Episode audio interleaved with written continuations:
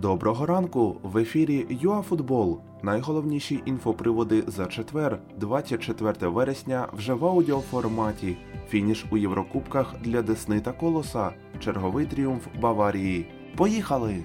Дебют закінчився поразкою. Чернігівська команда у третьому кваліфікаційному раунді Ліги Європи програла на виїзді Вольсбургу 0-2.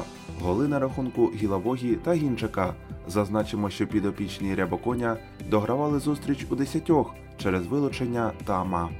Також свій останній матч у сезоні Єврокубків провів Колос. Колектив з Ковалівки поступився на виїзді Рієці під акомпанемент нестерпної зливи. У додатковий час господарі виявилися сильнішими. Хорвати забили два м'ячі, українці жодного.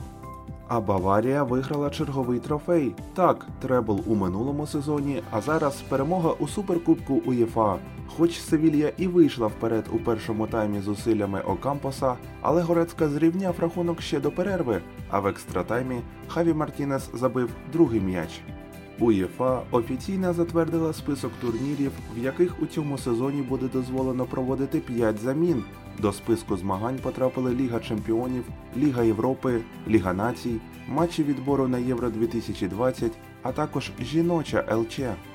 Вчора на європейському ринку відбулося кілька трансферів. Дієго Годін перейшов як вільний агент до Калєрі. Челсі заплатив 22 мільйони фунтів за воротаря Ренна Едуара Менді, а Ліц посилився захисником Реал Сосєдаду Дієго Ліоренте. А це були всі актуальні інфоприводи від ЮАФутбол за четвер, 24 вересня.